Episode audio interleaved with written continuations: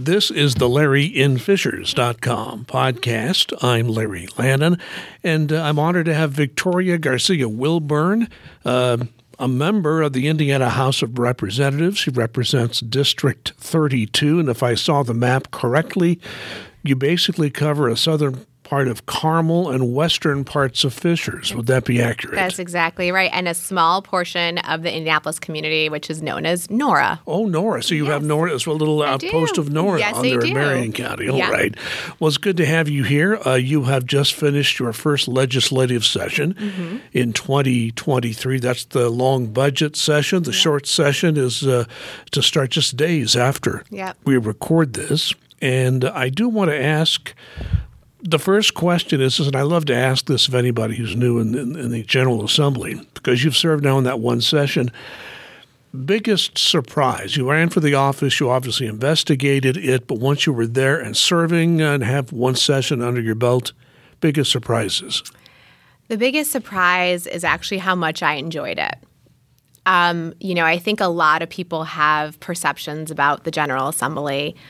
I'm a problem solver and I'm a relational builder. And I really learned those skill sets from my background, my professional background. So, uh, but clinically, I'm an occupational therapist. Um, academically, I'm a researcher at IU Indianapolis. And so, those skills of research and being a healthcare provider um, really involve empathetic listening. I'm going to talk about some of the Yeah. things you were able to be involved in uh, in terms of solutions you talked about. But I, I always ask this question. It doesn't matter which party you're in, but uh, when you find yourself in the minority and uh, the majority sets the standard, they set the agenda, and so forth. Especially for Democrats in the House and, and, and Senate and the State House, not only are you in the minority, it's a supermajority. So they pretty much run the, the whole operation. How how difficult is it to operate and try to accomplish something or things while you're in the minority? Well, Larry, I've been in the minority my whole life, right? So I'm a woman, I'm a woman of color. And I think navigating through life, you're pretty cognizant of those things. They're obvious, they're outward facing. Um, and so I've had to navigate situations, problems, issues through that lens my whole life. And I really think that serves me because being in the minority makes forces you to look at the commonalities. What do I have in common with the person sitting across the table from me that looks very different, that believes very different, that maybe lives their life very differently than mine? And so I think being in the minority allows me to see the commonalities. I do wish there was more of a balance, but I don't ever believe that because I'm in the minority, it's a hindrance. You know, uh, the last time I interviewed someone in the General Assembly was when Fady Qaddoura, the senator, um, represented this part of the uh, of uh, represented F- Fishers, and he no longer does. Right. But uh, talk to him about speaking of minority. I believe he is the only Muslim in the General Assembly. He has a Palestinian background, so he has a lot of ties to the Middle East, a very troubled area of the world, especially today. So he always told me that he felt that he was able to give a perspective to his colleagues that they didn't often get. Whether they listened or not is another thing, but he could provide a perspective nobody else had. The other thought, thing I found interesting about uh, Senator Qaddoura was when the Republicans would be in a uh, at the very end of the session trying to, to get the numbers straight. They didn't always trust each other. And Senator Qaddoura is maybe a Democrat, but he's had he's worked for Republican and, and Democratic city administrations and crunched numbers.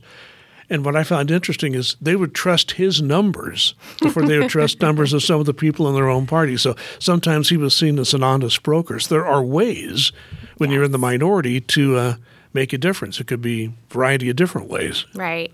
Yeah, and I think I bring a lot of um, a lot of qualities that are unique to the General Assembly, right? So there are very few of us in the General Assembly that are mothers to young children. That are very few of us that also hold a second job because, quite honestly, the General Assembly is a citizen led um, General Assembly. And we're supposed to bring that expertise from our professional lives into the Assembly. So I'm a minority in that part. I'm also the wife of a retired law enforcement officer. So that brings a whole nother perspective. Being a healthcare provider, a whole nother perspective. And those things are really don't know a party affiliation. And I think that's important for people to understand is that those values of being a mom, being in the law enforcement family, having a professional career, those things do not hold political party affiliation. Let's get into some issues. And I, there's one issue that really has fomented to the top of the of the agenda. Um, since the last session, and this has to do with something that in Indiana, you know, I've been lived in Indiana all my life and mm-hmm. worked in media off and on since the 19, early 1970s. I can never remember that the allocation of water resources would ever be an issue, but it looks like it's going to be. And what uh, caused this was concern up in the Lafayette area, Tippecanoe County, uh, where there was a huge development that's being planned in right. Boone County, not far from, from right. Hamilton. They, there's a gigantic uh, development that the state is heavily involved in promoting in Boone County. But apparently, the only way that can happen is if water resources are diverted. Mm-hmm. And, and from what I'm understanding, and you can maybe fill me in more, a lot of that, or all that water is going to come from that part of the state near, near Tippecanoe County. Those people are very concerned about those water resources being taken away. I wonder, have you been looking at this? And if so, where, where do you come down on all this? Yeah, absolutely. I mean, I think this definitely affects everybody in the state because it, it talks about economic development and also in, ties in environmental issues. But really, what I want to hone in on is that you heard me say I'm a researcher. The specific type of research that I do is called community engaged research. And so I think that was problem zero. You have to get the input from the community. That is the first step to responsible economic development we would have mitigated so many of these issues had we just asked the citizenry what their thoughts were about Plan A, B, and C. And so to me, that is just a reminder that I work for you. You have access to me in my office to tell me about all of your issues.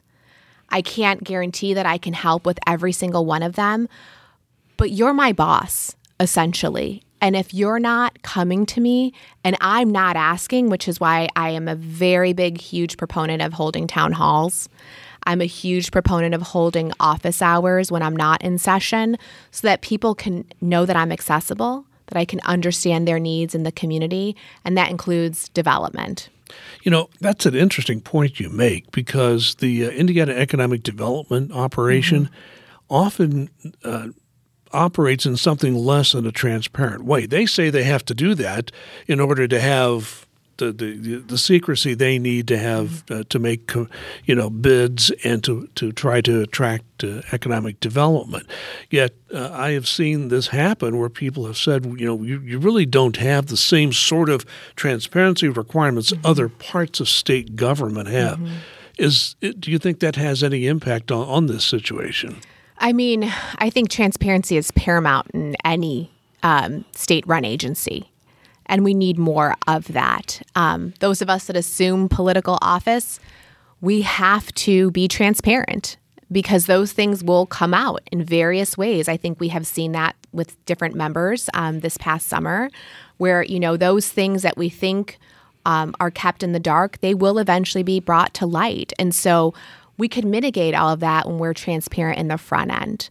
But that requires humility, right? That requires a certain amount of maybe I didn't approach this the right way, and here's how I'll course correct. But I'm a huge proponent of transparent transparency, both professionally and personally. So, is there enough water to go around? I guess we'll see what the study says. okay, so you're waiting. You're waiting on the data. Good answer. Yes. I, I, remember. Gosh, this this happened a long time ago. It, it, was a big deal at the time. We most of us forgotten about that. Remember when Amazon was going to That's right. expand into two different places? It's a long story how that mm-hmm. ended up, but Indiana put its bid in. And what I remember is that, and I can't remember exactly how it was done. It was through IEDC or Chambers of Commerce. But when the bid went in, and it was it didn't make it, I was trying to figure out what did the state and local governments offer. Mm-hmm. never could find out. Mm. Now, in other states, it was transparent. Here, we couldn't find out what what the what the bid was, and I took the position as a reporter that. You know, I mean, okay, if you wanted to keep it secret for a while, that's fine. But once it's over, why can't Right. These local governments and state government tell us what tax resources and other resources, state resources, were offered to Amazon, and we still don't know the answer to that question. Right. I mean, I think, again, my expertise as a researcher, some of these things require a root cause analysis. And we know that we're better in our future planning when we understand what the barrier was the first time.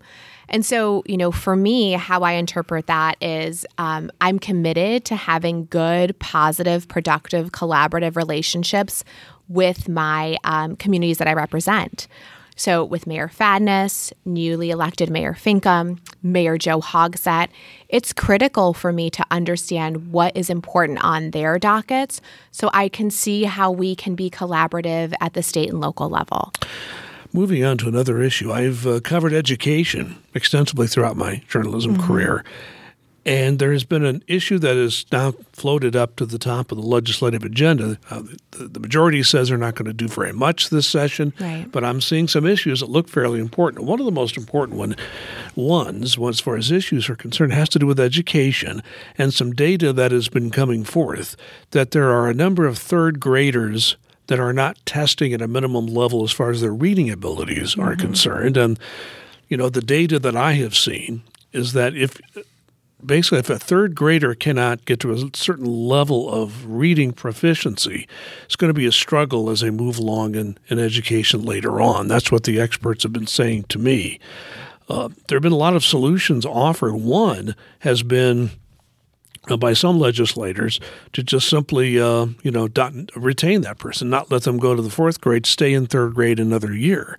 A lot of educators have said, well, that causes a whole long list of other problems if you do that on a on, on a large basis. So, from what you know about this, uh, if this comes up before the House, how how would you approach this issue? Mm-hmm. That's a great question, and you know, again, I think similarly related to the the reason why there's a supermajority right? And why we need to return to balance. Um, supermajority, we've had that for what, almost two decades now the parameters around education, educational testing have been changing. So it's hard to really understand what the true ethos of the problem is when the standards keep changing. Um, again, you know, just last session we implemented now science of reading. So then here's another um, another change to the educational instruction approaches, et cetera. So you know, as a mom, I'll just personally um, kind of provide you some context about why the scope of reading can be complex for learners for different reasons. I have two special ability learners um, as children, and having difficulty reading was part of that. So I have um, a child with a um, auditory processing disorder and a child with a visual processing disorder. Those aren't easily identified. And what it looks like is just some, you know, a child, a student having difficulty reading. My heart breaks for probably the hundreds, maybe thousands of children who are not properly diagnosed and assessed to what their special ability might be, um, which is why special education is always so important to me. And I'm thinking about special education instructions when I look at any sort of educational piece of legislation. So when I see that, I think, what are we missing? And what, and I hate to always bring up COVID, but what have we missed because of COVID? There was tr- there was obviously not traditional instruction happening at critical markers for our children. I have a now fifth grader. When he was um, learning how to read, it was during the pandemic. His first grade and his second grade were disrupted. Let me tell you a little bit about what trauma does to the brain. That was a traumatic disruption to a child's everyday life when your brain as a child is trying to make sense of its immediate surroundings, it's literally impossible for your brain to learn. And so I want to do, again, a root cause analysis. This is a multifactorial problem. It is not a one size fits all issue. And so we need to be responsible. we need to investigate and we need to tread lightly about how we deal with reading proficiencies in the future. Well, I can only say a couple of things. Number one is, you know, I, the, when I started reading about this, mm-hmm. and the very good reporters at the State House who are writing about it, first thing that came to my mind was COVID. How much learning setback did that cause some of these students? But the bigger one is one you brought up, and I still think we don't talk about this enough. I've covered education now for 12 years locally. And the state keeps changing the test. And when you keep changing the test, you don't have good historical data. You don't have any validity or reliability, which are two phrases that I use all the time as a researcher. So it's like you're starting a new study all the time. Gosh, and that would be considered quack science if I tried to do that right, as a researcher. So I think we need to be honest with ourselves. And again, that involves humility and transparency. This might be the two words, the theme words of our talk today. It, it requires a, a dose of humility to say, you know what, maybe we didn't get it right. And how are we going to provide consistency in measuring the outcomes moving forward?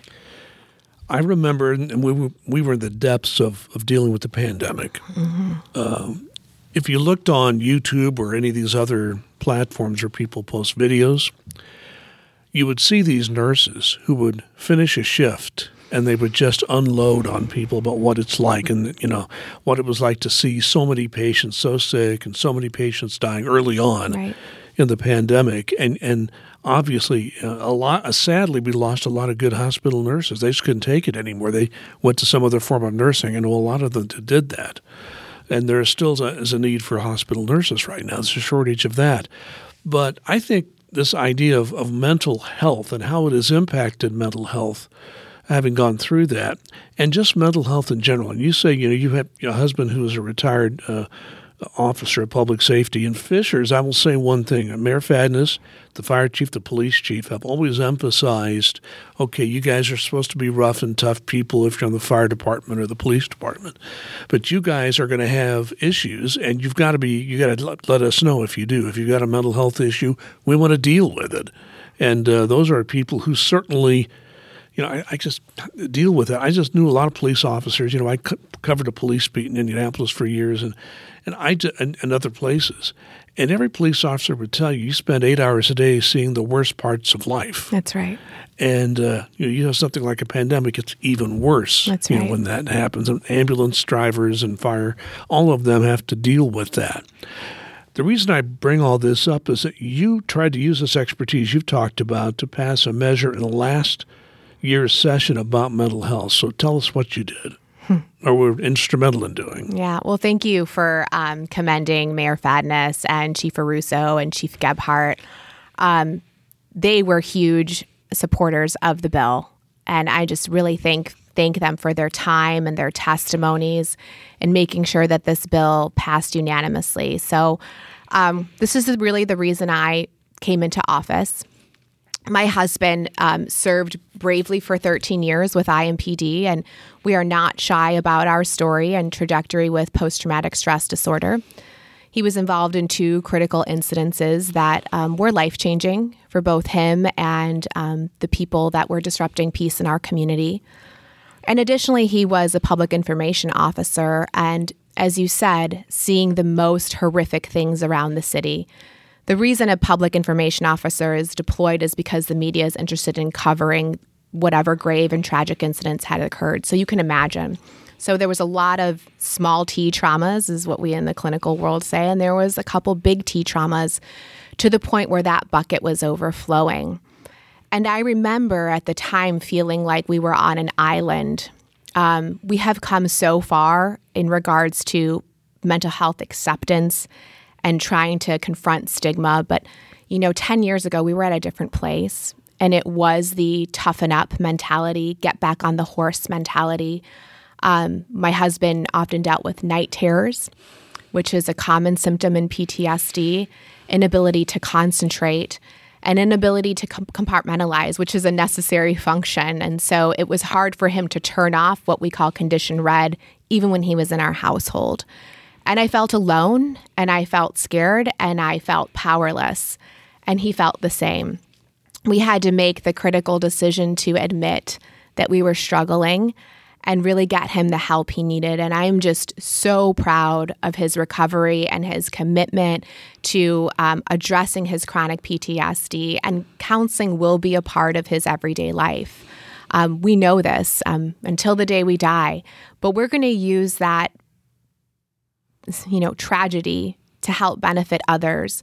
And so when I authored that piece of legislation, I sat down with the community. I sat down with our local chiefs, our local FOPs, um, spouses, officers, firefighters themselves, and I heard compelling stories about how they too have dealt with acute P- PTSD or PTSI, um, post traumatic stress injury. And they were really um, the reasons why I wrote this bill. And so it passed unanimously, both chambers. Um, passed unanimously at final signing. The governor signed it. And it was just an incredible mountaintop moment to finally say, we use this really dark thing so that it's no longer dark anymore. Um, so, with the passage of this bill in 2025, every single officer despite size of department, despite resources in the department, this is a state funded initiative, will receive mental and behavioral health training with a special emphasis on suicide prevention in the comfort of their own squad car or home in a place that's confidential so that they can check in with themselves. It's also critical that administration is able to understand the signs and symptoms of when their um, officers or um, firefighters are in mental distress. So they'll receive special training when they go to their chief's academy on how to identify. So it was, um, I feel like, Larry, if I do anything else in this state house, it will be cherries on top because it was such a critical piece of legislation. And um, I just really can't believe that we got it done. But I, what I think it proves is that when you believe in what you're doing, when you can bring others around you, and when you can do it in a way that is respectful and focuses on the issue, anything is possible. Well, I think there's, I've, I've said this for a long time, and I've said this in the Fisher City Council, the legislature, wherever you might be. When you have both parties come together and support something, that that's a very important statement. Yes. That there's such agreement that something needs to be done. That both parties know, uh, no matter what your political philosophy might be, this is something good for the community, whether it's the city council or legislature. That's a great example of unanimous passage of a bill, which not too many bills get that, and then you, you were able to you were able to get that done. There's something else you were able to do, and firearms legislation is, to be blunt, difficult to pass yes. in the Indiana General Assembly. A lot of parts of the state and the even the U.S. Congress, firearms legislation gets pushed back almost immediately. What it might be, and I think there was an incident just recently. There were some people at the I think it was a Castleton Square Mall that were yes. just recently arrested. They were arrested, not convicted yet, but they were arrested with the allegation and charge is that uh, these people had converted firearms, regular firearms, into machine guns. Right. You were in, involved in a, in legislation uh, or instrumental in passing mm-hmm. legislation that dealt with gl- Glocks in particular. Tell us about that. Yes. So again, this this piece of legislation came out of listening to my community. Um, and I am unashamed about my support for law enforcement officers. Uh, I was hearing from our chiefs that people were 3D printing these Glock switches and selling them and making a single shot um, weapon more lethal by now converting it to an automatic firearm. Um, and so this is already banned federally, but we don't we didn't yet have the state authority match to be able to um, charge more expeditiously. We'd had to wait for a federal prosecutor, and that can be lengthy. And so um, I let my colleague, who I have so much respect for and really consider him one of my mentors, Representative Mitch Gore, who's also in law enforcement, I said, I have this idea. And he said, That's a priority area for me. And I said, Why don't you carry it? Because I'm a first term representative and I might not know what I'm doing, but I'll help. And he really did. We worked this bill together. Um, and so he authored it. I was the first co author. We met with countless stakeholders, um, including so many colleagues across the aisle, to get this done. And again, I think it speaks to when something is a no brain solution, parties will come together, even when it relates to firearms. We can all agree that this is a dangerous, slippery slope, and that we should have some local authority to um, charge criminals with this. And so, um, was so proud of that passing for him, for me. Um, really understanding how we can support law enforcement officers in a more greater capacity in the absence of permit to carry is a huge issue for me.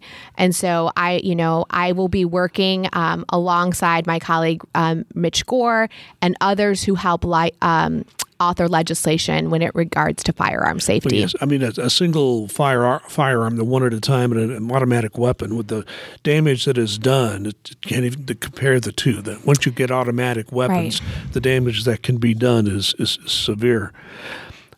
The Indianapolis Star is certainly not what it once was. There's a much smaller reporting staff there, and I've criticized them on occasion, and I've uh, also praised them on occasion. One thing about the stars, they've taken the resources they do have and they continue to have an investigative unit and mm. they still do investigative work. And you followed up on a series of stories they did that dealt with the Department of Child Services. Right.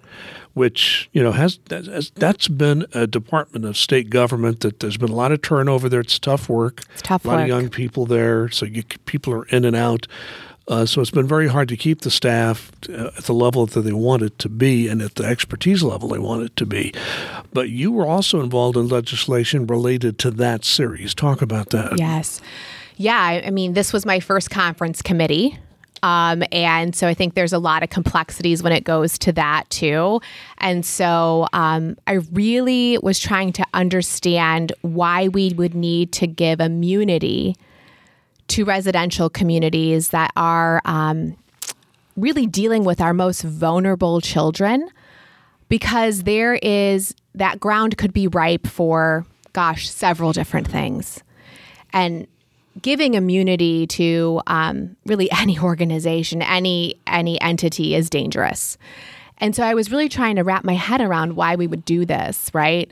And so I wasn't able to vote, give my yes vote for um, this issue that we were, we were looking at in conference committee. And as um, the excellent reporting that was done with the star continued to unfold, it, it really pointed out a lot of loopholes.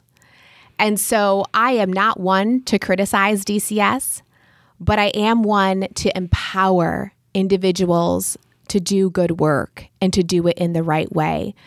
So there are a couple pieces of legislation that um, I will be putting forth in, in language, um, still TBD on if it will be a bill or an amendment. And I'm working very closely with um, the chairman of Family and Children's Services, which I also serve as a member on, on getting it just right because this is not about the next headline. This is about finding right solutions. And so we recognize that in residential communities, DCS does have the authority um, to investigate claims up to the age of 21. And why that's critical is that. Um, there are many people that support residential communities, and the children that are there are very vulnerable, potentially ripe for manipulation, power dynamics, and abuse. And while they're in state custody, we need to keep them safe because probably, I'm going to guess, that the majority of these children have suffered traumas of their own. And so we don't want to keep re traumatizing our most vulnerable. We have to protect them. And I know DCS wants to protect them. So we need to make sure that these laws are clear, that the training and the protocols when a call is made for suspected abuse or neglect are clear and people can do their jobs effectively. And that's what I really care about. It's not about blaming, it's about empowering. But I don't want one more child to fall victim on my watch.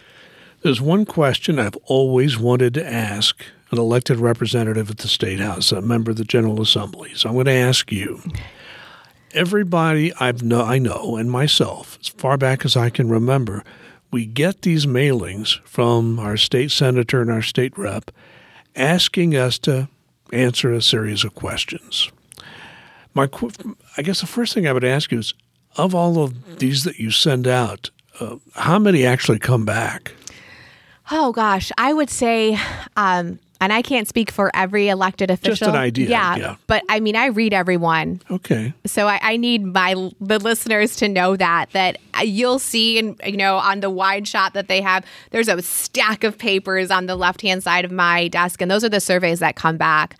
So I would say we probably a rough estimate maybe get five to ten percent of those back. Okay, um, in survey research, thirty percent is a good sample size. So we've got work to do because um, I want to know about you know general common themes, but I read every single one of those. So you answered my second question was exactly how much do you pay attention to them? If you read every one, obviously you you do value this, but you realize it's a small sample of the people. Exactly. And I've never talked to any elected official that didn't want to know what their st- constituents right. think, even if they don't always vote that way. Right. They want to know what their constituents think, and it's it's hard to, to gauge that. But you have to get data. You have to go meet them in town halls. You have to read what responses you get, even if it's a small percentage. I have one other question. Uh, I've, I've been reading two different things about what's going on in the legislature in this respect.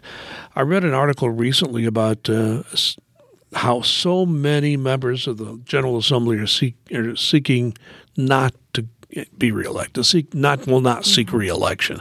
To give an example of a Democrat down at Evansville named Ryan Hatfield, he wants to run for judge locally down in Vanderburgh County, and he's been there, I think, 10, 12 years, something like that, in the legislature. Uh, so that was one example somebody gave of a, a, number of members of both parties who are just deciding to walk away from the General Assembly.